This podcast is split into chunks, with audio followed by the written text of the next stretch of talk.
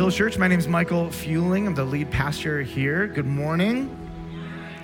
Um, I want to have a special call out to those of you who are already setting up Christmas decorations. Stop it. In Jesus' name. That is the, the rule is at the day after Thanksgiving, you're allowed to set up Christmas decorations. Unless you never took down last year's and they're still up, we honor you. All the men in the room say, Well done, good and faithful servant. All right. Uh, we're on week number four of our series on the Bible, and uh, we are helping you understand the Bible, its story, where the Old Testament came from, where the New Testament came from. And this has been a very different series than what we usually do at Village Church. And so we want to make sure that you have the utmost confidence in God, His Word. We want to equip you to engage it. If there's one thing we know about Christians in America, particularly in the 21st century, um, we have been profoundly negligent of God's word in our personal lives. And so, what we want to do is just encourage you and equip you to make God's word a part of not just your general life, but your daily time in relationship with God. All right, so uh, I get to meet a lot of new people, and sometimes I will ask somebody this question So, tell me your story. Now, when somebody asks me this question, I freeze because I think to myself, where do I start? What do I say? How do I organize my story in a coherent way that will make sense? And so, usually, what we do is we organize our story with the defining milestone moments of our life.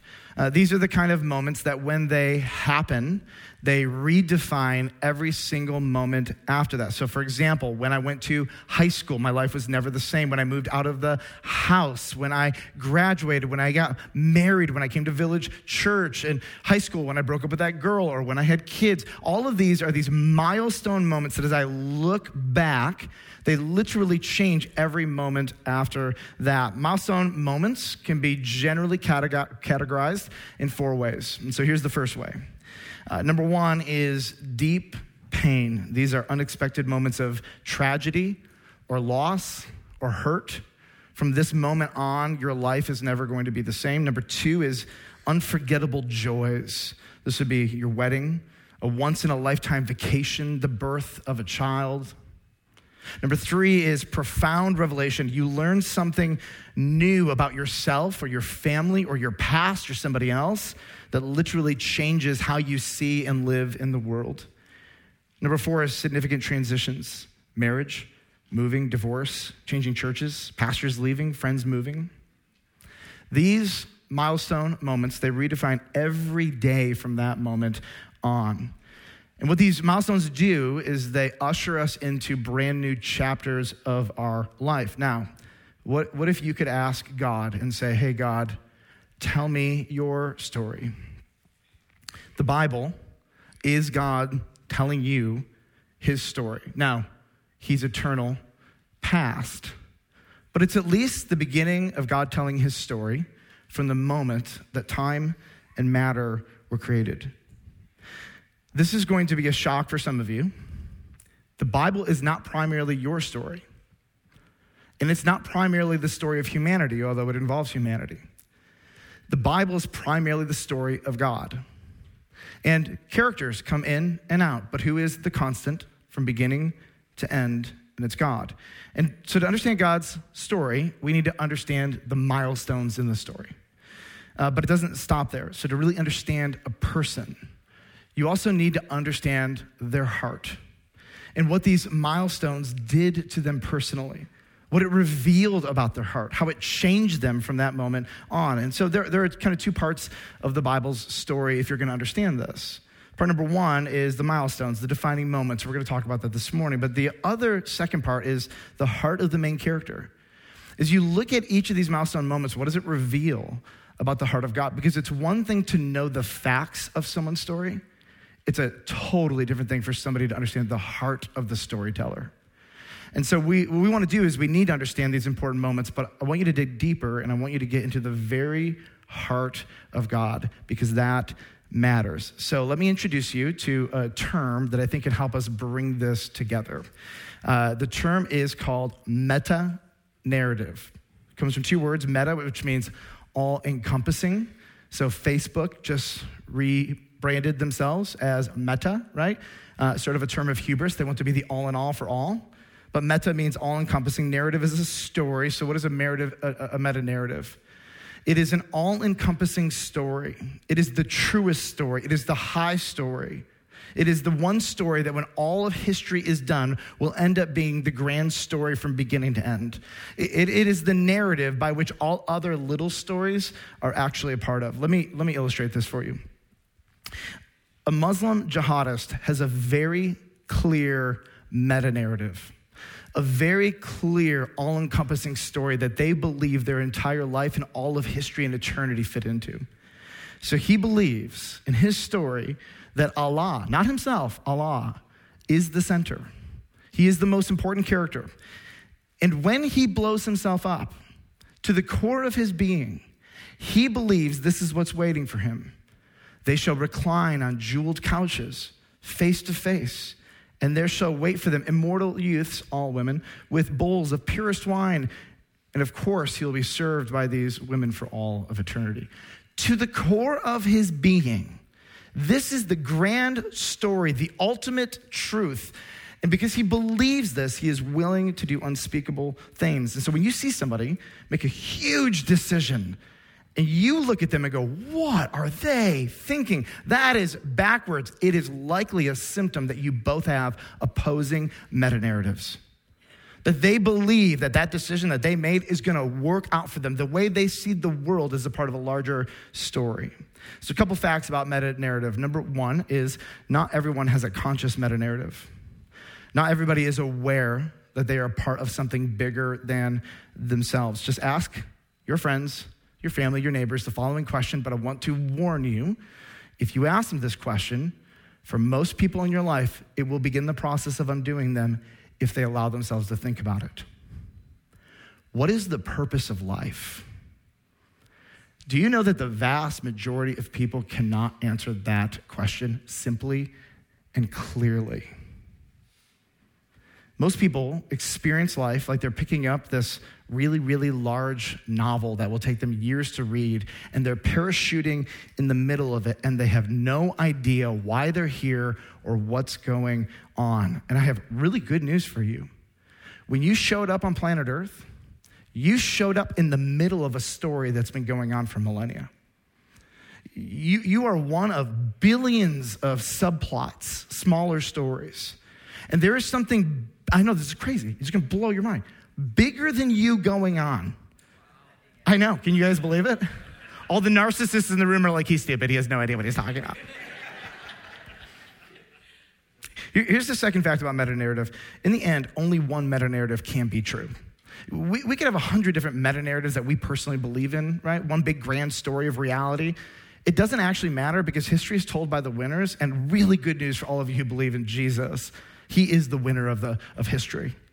And so it's his story that started with creation, and it's going to be his story that ends, and he's going to be the one to tell the story of, of history because at the end of the day, he wins. And there are so many competing meta narratives. Here's, here's one the atheist meta narrative says this there's no purpose in life. And there are people walking around you, they're at work with you, some of them are in your home, and they literally do not believe they're anything more but a cosmic accident the hedonism meta narrative. The only, only purpose in life is to be happy. Most, I think, most dangerous of all is the religion meta narrative. The purpose of life is to be good so you can get to heaven. That is not the Christian meta narrative, by the way. Here's the problem with every single meta narrative that isn't Jesus' meta narrative or the Bible's. Number one, they are the result of satanic deception. Number two, they are designed to destroy you. And number three, they will send you to hell forever. It is imperative that you don't just figure out what is the story of this world, what is going on, and why am I here? But it is imperative for every soul on the planet that we align our subplot story to God's story. And, and, and so, really, one of the goals is to help you understand hey, guys, what is going on in human history? What story is the Bible trying to tell us? And the story of God, uh, it's not just your story, it is the only story. It, it might feel like there's some competing meta narratives, they will come and go and they will pass away. The story of you and your life and every other person is actually the story of God. So, in order to help you understand the Bible's big story, its structure, etc., um, we need to start actually looking at its structure. Now, I want to tell you this. Um, if you have been around the Bible or Village Church for a long time, uh, it is easy to assume most people are like you or at least have some sort of basis of information that you have. That is not the case. The more people I talk to, the more I'm learning that many people who are attending Village Church are brand new to the Bible. So, we're gonna do, there's gonna be some parts of this that are very remedial. And you might think to yourself, yeah, yeah, yeah, got it, know it. Then there are going to be parts that are going to go a bit deeper, and, and, and, I hope these things encourage you and they challenge your soul. Bigger than that, here's my question for all of you who have mastered the Bible. If someone sits down with you and says, What's the story of the Bible? Can you simply and clearly articulate the story of God in human history as revealed in the Bible?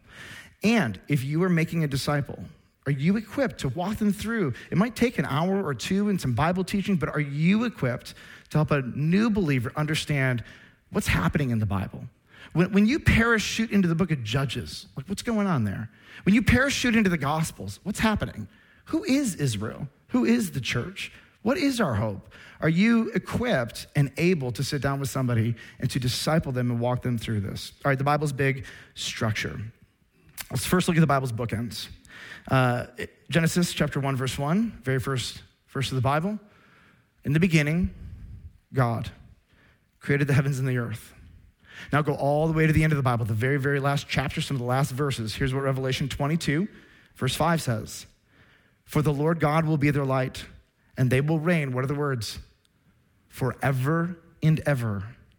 Verse 20 right at the end says this He who testifies to these things says, Surely I am coming soon. Amen. Come, Lord Jesus. The Bible tells the story of human history from the very beginning all the way to forever and ever. And the Bible actually ends with the next milestone that every one of us should be waiting for, which is the second coming of Jesus Christ. What's, what's next in the timeline of history? Jesus is going to come back. Now, let's get a little bit deeper into this. The Bible has two big sections. Section one is called the Old Testament. This is the story, God's story before Jesus' birth, makes up roughly 75% of the entire scriptures. So it goes from in the beginning to about 450 or 400 years before the birth of Jesus Christ.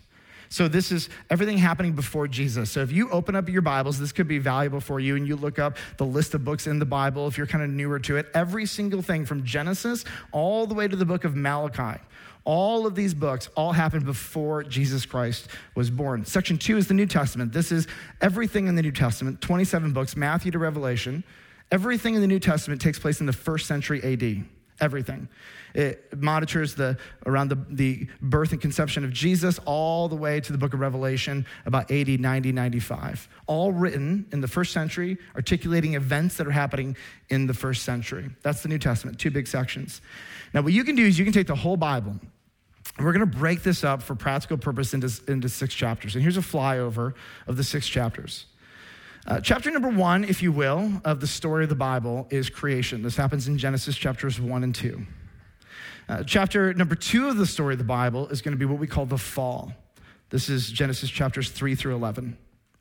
Uh, chapter number three is going to be what we call just Israel. This is Genesis chapter 12 all the way through Malachi. Chapter four is what we're going to call redemption. This is really the story of the four gospels.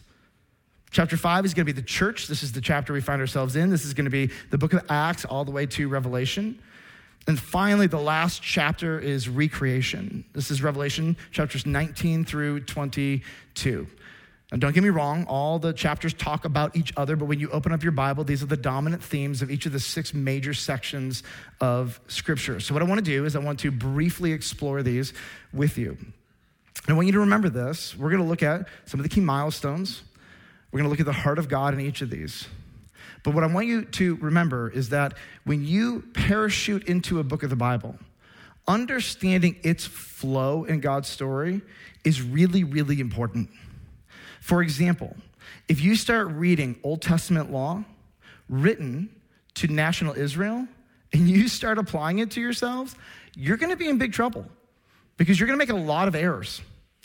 And And when somebody says to you, well, you don't eat meat, so the Bible contradicts itself, you're not consistent with the Word of God, you have no category to answer some of the most, by the way, ridiculous arguments against the trustworthiness of Scripture if you don't understand some of these basic separations. So, chapter number one, creation.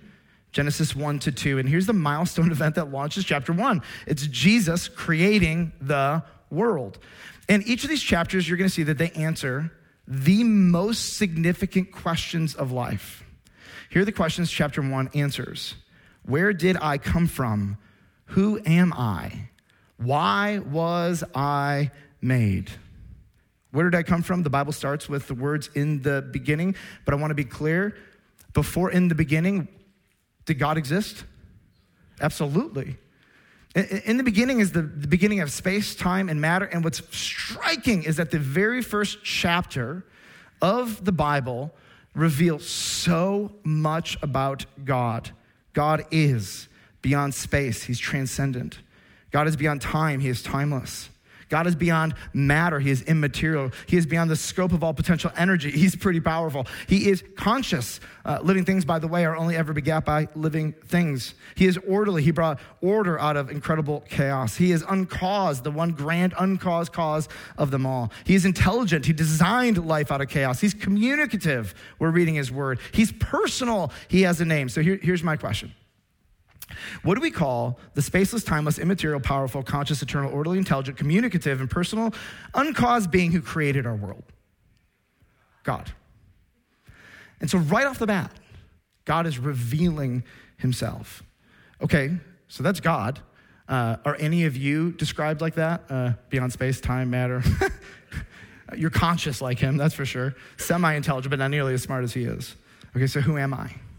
And Genesis 1 tells us with clarity God said, Let us make man in our image, after our likeness. So God created man in his own image. In the image of God, he created him. Male and female, he created them.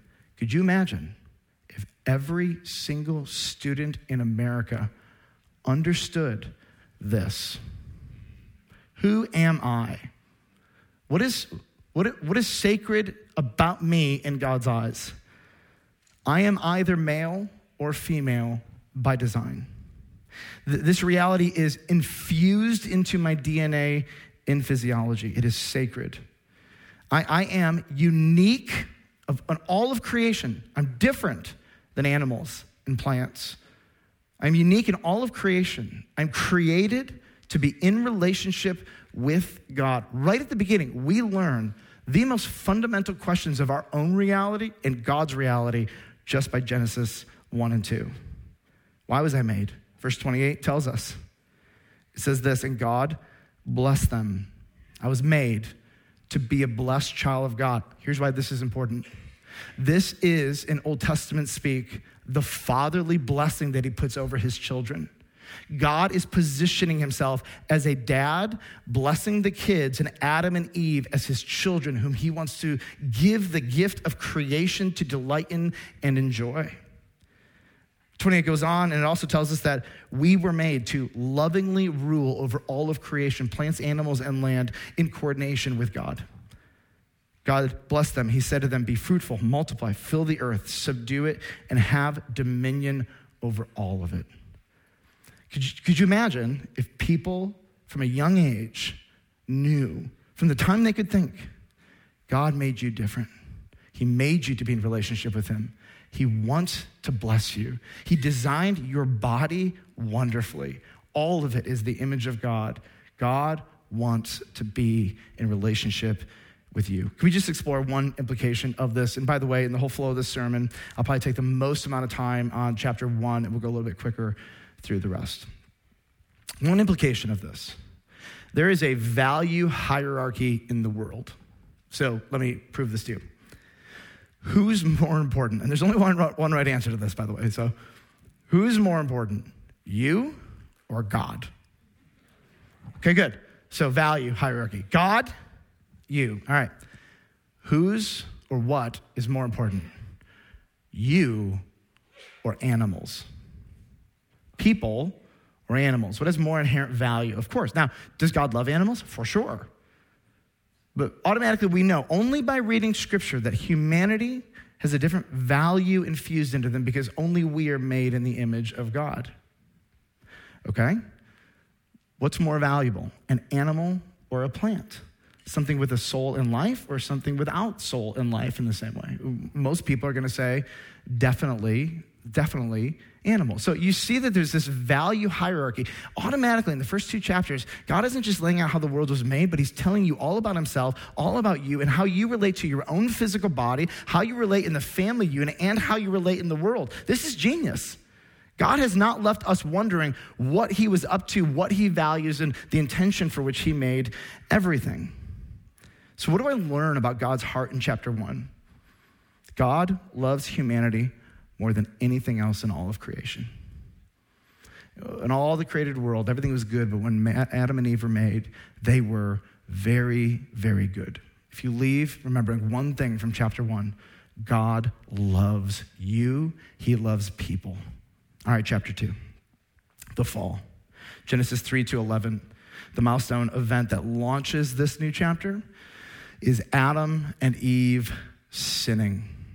Chapter 2 answers these questions Why is everyone so broken? Why is God so distant? And if we're being honest, what is wrong with me?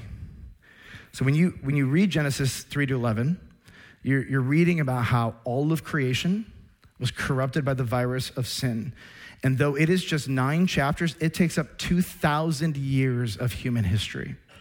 And the scope of humanity's utter brokenness by sin is illustrated perfectly in this season of human history. Why is everyone so broken? Genesis 2 actually tells us why we're so broken.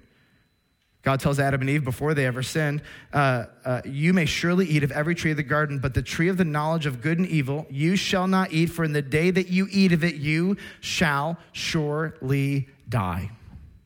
Genesis chapter 3, verse 6 shows us the very moment when it happened. In this moment, sin was infused into all of creation. It, it, begs the next question, which is why is God so distant? And we're going to find in Genesis 3:24 is this: He drove the man out at the east of the garden. He placed the cherubim, angels, and a flaming sword that turned every way to guard the way to the tree of life. When Adam and Eve sinned, they were separated from each other in sin. They were actually permanently cast out of the presence of God.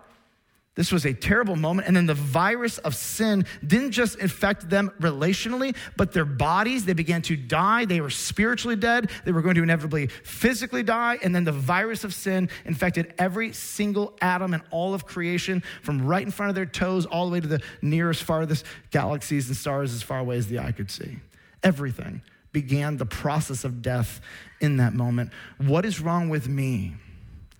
By Genesis 4, there's murder. By Genesis 6, we see that the virus has taken its toll. And I want you to just grasp the weight of these words.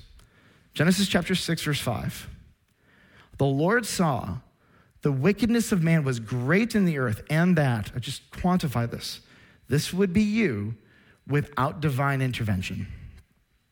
Every intention of the thoughts of his heart was only evil continually. Let that just sit.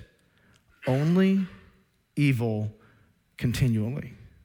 That is a massive statement about how dark, evil, and rebellious every human being on earth had become.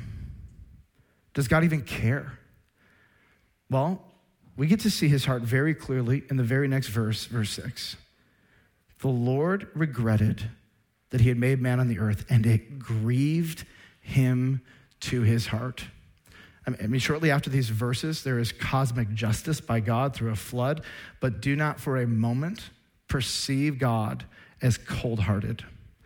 The moment you forget God's heart from chapter one, God loves humanity, but God is also just and fair and you've heard me say this a thousand times, Village Church. If you knew what God knew, you would do what God does every time. And what we have a tendency to think is that maybe the people before the flood were sort of like my non Christian neighbors. Oh no. Oh no.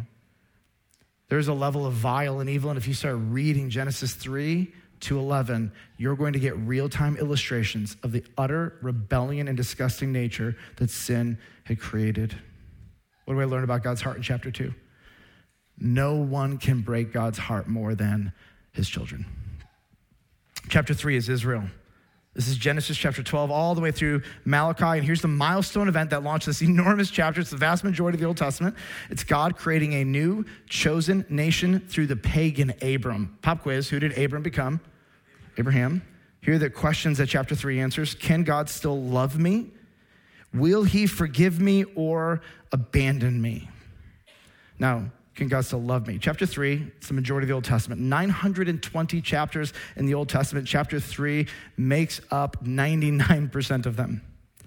When, you, when you're reading about Genesis 12 through Malachi, you're reading about a nation, Israel. Uh, you're, you're reading about a nation created by God that God plucked out and chose. But here, here's the crazy part of the nation of Israel Abram was a terrible, terrible human being. The, the New Testament casts him as, as, as full of faith. And don't get me wrong, he had moments that were full of faith. And I'm so God, glad that God remembers my highlights and not my lowlights when he tells my story, right? Amen? Or when he looks at me, he's not like, remember that time you were so dumb? Like God, God sees, like, I'm so thankful they're covered by the blood of Christ.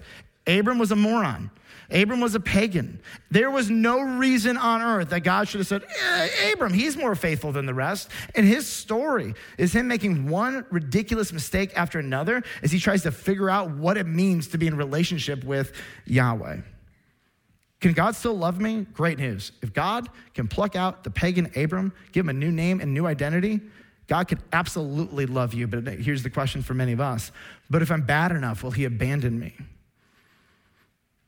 Chapter 3, 909 chapters of heartache, pain, adultery, murder, backstabbing, and I'm just talking the people of God to God.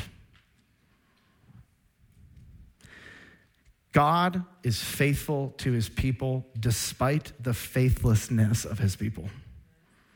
Could you imagine coming into a relationship with God brand new and believing and knowing in your soul, no matter how faithless you are, God will never give up on you. He is faithful, He will stick by you. Like every one of us in this room, if we're being honest, there are these moments where we said, I have royally messed up. How could you still put up with me? And we are told from Genesis chapter 12 all the way to Malachi, we are shown narrative after narrative, story after story of rebellion, adultery, heartache, idolatry, murder, you name it. And God still is faithful to his people. Just, yes, but faithful. So Genesis 3 to Malachi, uh, they're recorded for three big reasons. Number one, to reveal God progressively to and through the nation of Israel. And so I'm so thankful we have all these books of the Bible because we know so much about God because of the stories and the way he interacted with humanity. They're written, number two, to illustrate humanity's severe brokenness, amen, and our need for a Savior. The, the reason Jesus makes sense is because of all the stories of the Old Testament and humanity's brokenness. By the time you get to Jesus, you are desperate for him. You cannot read Genesis 12 all the way to Malachi and not come to this conclusion holy smokes, people are terrible. God is good and humanity is bad. How much does a world who says people are basically good need the message of the Bible so they can see the world as it really is? Number three, to prepare the world for a Savior King through the nation of Israel. Pop quiz. His name is Jesus. Brings us to chapter four redemption. This is the four gospels. The milestone event that launched this was the life, death, resurrection, and ascension of Jesus. And chapter four answers these questions How specifically will God forgive my sin? Who can be forgiven? So, how will he forgive my sin? When you're reading the four gospels, you are reading the sole antidote for sin, period the most genius being in all of the known world and unknown is God. And I am sure he filtered through all options and ways that he could actually forgive sin of anybody who wants to be forgiven. And this is the sole way, the best way that the sin of humanity, the sin of any person who wants forgiveness, that they can be forgiven. Uh, there are so many people who say, well, why couldn't God just look past it? Can't he just forgive everybody? If he could, he would. But that would make him then unjust. That, that would make him actually evil, just like the other people. That God actually does have to deal rightly with sin. If you have a child who does terrible and atrocious things and you just go, forgiven, no big deal, it's like it never happened.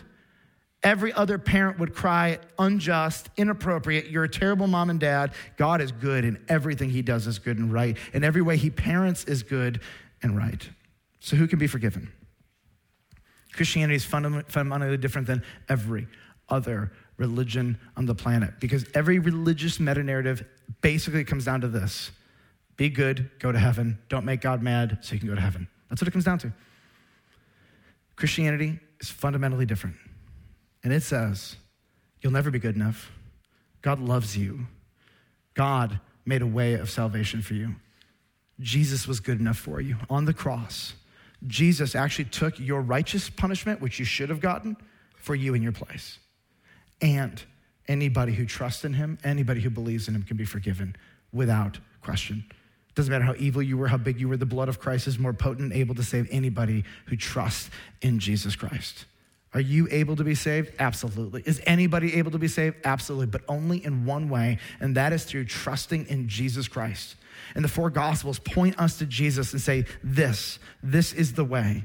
Jesus was perfect, his life showed it. Jesus died on the cross, Jesus was raised from the dead, and this is the only pathway for salvation. What do I learn about God's heart in chapter four? There is no length God would not go to save his children. God loves you. There is no length to which God would not go to save his children, and he gave his only son. Chapter 5, the church, Acts through Revelation. The milestone event that launched this is in Acts chapter 2. It's the Holy Spirit leaves the temple and fills Jesus' followers on what's called Pentecost. It's a Jewish holiday. If you're new to the Bible, open up Acts 1 and 2, and you're going to read the story. Previously, the presence of God was, was bound up in a building, and now for the church, it would be bound up in the new building, which is not made with bricks and mortar, but it's the people. And chapter 5 answers these questions What is God doing now? And how can I be a part of it? So, what's God doing now? In the Old Testament, God created the kingdom of Israel, and they were landlocked. Their job was to be an incubator for the Messiah, the Savior, Jesus. They fulfilled their purpose. The presence of God leaves the temple and it fills anybody who trusts in Jesus Christ. And so when you when you read the New Testament, you're reading the fulfillment of the promise that God made to Israel that one day the kingdom of God, it's going to leave a nation and it's going to overtake the world. And so what's happening? Person by person, soul by soul, is people are turning from sin when they hear the gospel. They are believing in Jesus to the tune of billions throughout history. And this is what God is doing in the church. We have the privilege to share the gospel story. And when people hear it, it is the power of God for salvation. And when they hear it, they believe this is what God is up to. So, how do I get to be a part of it? Um, very simple. It starts with believing, trusting in Jesus. It starts by you going to God and saying, I believe that Jesus died on the cross for my sins. I believe that he was raised from the dead. I believe he's coming back. I'm done trying to earn my way to heaven. That is a wrong meta narrative about the world and life. I, I am here and I, I am believing in your word. Anybody who trusts in Jesus Christ will be forgiven and saved. It starts with that. Then you get baptized. Second service, we have uh, two people being baptized. So excited to celebrate what God has done in their life. Baptism is an external declaration. I don't just believe in my head, I, my, my life believes in Jesus. I am giving my life over to Jesus Christ into the building of his kingdom. And, and then what we do is we learn and we obey his word. Whatever his word says is good and right and true, and then we go do it. And when we don't, we throw ourselves in the blood of Christ and say, Thank you for forgiving me. And then we share the gospel. We don't just do it through our actions, we actually learn to do this with our words because the words, the actual message of the gospel, is the only means by which someone can be saved. Someone cannot be saved until they hear the good news of Jesus Christ. God loves you. He died for your sins. He was raised from the dead. Anybody who trusts in Jesus can have eternal life. This is our powerful message. Every one of us are Christians if we have trusted in Jesus because someone somewhere told us the good news and we trusted in Christ. No one is saved until they hear and understand the good news of Jesus Christ. What do I learn about God's heart in chapter 5? God wants to be with me, in relationship with me, and wants to partner with each one of us to bring more lost children home. Chapter 6 Recreation. Super short in period of uh, amount, of amount of chapters, very long in terms of years in human history. The milestone event that will launch this is the second coming of Jesus Christ. And chapter 6 answers these questions How does all this end? Will evil win forever? And what does eternity look like? How does this end? Revelation 19 11, I saw heaven opened, and behold, a white horse. The one sitting on it is called faithful and true. And in righteousness, he judges and he makes war. Jesus Christ is coming back for one final battle, and he will judge the living and the dead, and he will usher in eternity. Will evil win forever? No. What does eternity look like? You get to Revelation chapter 21. Verse 1 says, I saw a new heaven and a new earth, for the first heaven and the first earth passed away. Verse 3 says, I heard a loud voice from the throne saying, Behold, the dwelling place of God, it's with man. He will dwell with them, and they will be his people. God himself will be with them as their God. He will wipe away every tear from their eyes. Amen. Death shall be no more, neither shall there be mourning, nor crying, nor pain anymore, for the former things have passed away. What we know about human history is that it is not aimless and it's not random, but because of the Bible, we know that human history is on a very meticulous and clear trajectory towards the second coming of Christ and the recreation of this world, a brand new Eden where we dwell with God, but better. What do I learn? about God's heart in chapter 6.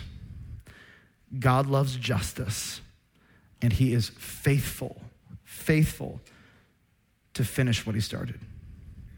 All right, let's get really practical. I have three so what's for you. So, number one, get your story straight. Let me come back to your story. The way we tell our story assumes that we are the main character, right? And the way you tell it is important because you can either tell your story as a narcissist or as a subplot in a larger story. And that becomes really important. Don't get me wrong, your story is important. But you don't live in the Truman Show. You are not the main character. You never have been, you never will be. You were born, and millennia of history already happened. God has been moving and at work, and when you die, He will continue to work. We are support characters. And I think it's really important. This is why in our membership class, when people get baptized, we want you to tell your story. And yes, your story is important because it's God's intervention in your personal life. But let's, let's be really clear. To follow Christ is not to make yourself, your prosperity, your health, your wealth, and your will the main priority of your life. You become a supporting character, and God is the lead role. And, your job is to make much of Him and to let Him shine because at the end of the day, it's His story. It's His story. In case you're tempted, which all of us are, to make yourself the main character, we already have a story of somebody who tried to do that. His name is Satan, and how to go for him. Not well. So, what number two? Answer with clarity the big questions of life, and not just for you, but for those you disciple. I, I want to read these again to you because it says if you grew up and these were answered for you, praise God. The vast majority of people around you don't have clear answers to the majority of these, and if they do, they're off. Where did I come from? Who am I? Why was I made? Those are from chapter one. Chapter two, why is everyone so broken? Why is God so distant?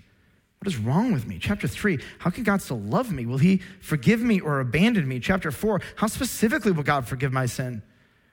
Who can be forgiven? Chapter 5, what is God doing now? How can I be a part of it? Chapter 6, how does all this end? Will evil win forever? What does eternity look like? The human heart is desperate for these answers, and you will not find them anywhere except for in the Bible. So if you have any clarity to these, it's because someone somewhere loved you enough to tell them, and they didn't get them from their own little brain or a secret time with God. They got them in the Bible. So, at number three? The story of the Bible is centered on Jesus. Jesus is the creator in chapter one. Jesus was shadowed in chapter two, when God sacrificed an animal to cover Adam and Eve's sin. He makes a promise that he's going to crush the head of the serpent. We know that's Jesus. Jesus was shadowed in chapter three through the nation of Israel, through every aspect of this, of this nation, from law to sacrifice to prophet to priest to king. Jesus was the promised redeemer that we meet in chapter four in the Gospels, the fulfillment of millennia of promise, the people of God waiting for this. Jesus is the head of the church in chapter five.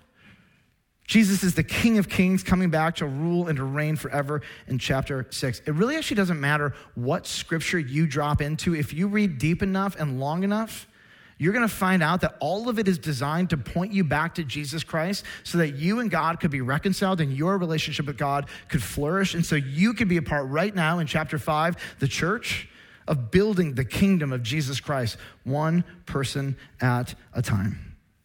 Um, years ago, I taught on this, and I want to close, and I want to just read for you um, something that I'd written about the Bible based on this, this, this um, subject. The Bible's not just any book. It's a story of the spaceless, timeless, immaterial, powerful, conscious, eternal, uncaused God revealing himself in space and time. The Bible's not simple like a storybook, but rather it's nuanced, thrilling, complex, filled with numerous subplots, twists, and turns. I would expect the greatest storyteller of all time and beyond to tell nothing less than the greatest and most interesting story. The Bible is not a self help book. Not only is it infinitely more engaging, unpredictable, and exciting, but it is the story of God. It is the story that makes sense of all other stories, and when all is said and done, it will be the only enduring story. The Bible is God's story from beginning to end and beyond, centered in Jesus, God in the flesh, who is coming back to finish the story and bring the kingdom of heaven fully to earth. The Bible is an invitation to every person who hears or reads it to know God, be in relationship with God, from now into all eternity, forever and ever. Amen. Amen. Let's pray together. Father, thank you. Thank you for your word. Thank you that it's not a random, aimless book that dropped out of heaven on a, in a leather bound, I don't know, scroll. I'm just thankful for the way you organized and orchestrated it from beginning to end, from oral tradition to writing it to manuscripts to preserving it to copying it to actually this day having it in our our hands and we can freely, joyfully read it and see your heart, to see the milestones of human history, of your story that you've documented. Thank you for not leaving us groping and wondering where we came from, why we're here, who you are, why you feel so distant, how to be reconciled to you, what you want us to do, where we're going. Who wins? Thank you. Honestly, sincerely. I would never want to grow up not having the answers to those questions. So, on a personal level, I thank you for my mom who you saved. I thank you for my church that taught me these things. And Lord, I thank you for each, in behalf of every one of my fellow believers in this room, for the, the man, woman, student, child, preacher on TV, or something that brought them the gospel for the first time that unfolded your word to show them the answers to all these questions. I just love how there are people all over the world, all in different positions, whether it's neighbors or teachers, pastors or otherwise, or missionaries, seeking to bring the answer to life's greatest questions from your word to the minds and hearts of people. And thank you for the gospel. Lord, may Village Church be known as a church that loves you and worships you, but takes seriously the mission you've given us to bring the gospel to the ends of the earth. We love you. We worship you and we praise you. We do all of this in Jesus' name. Amen, Village Church? Amen.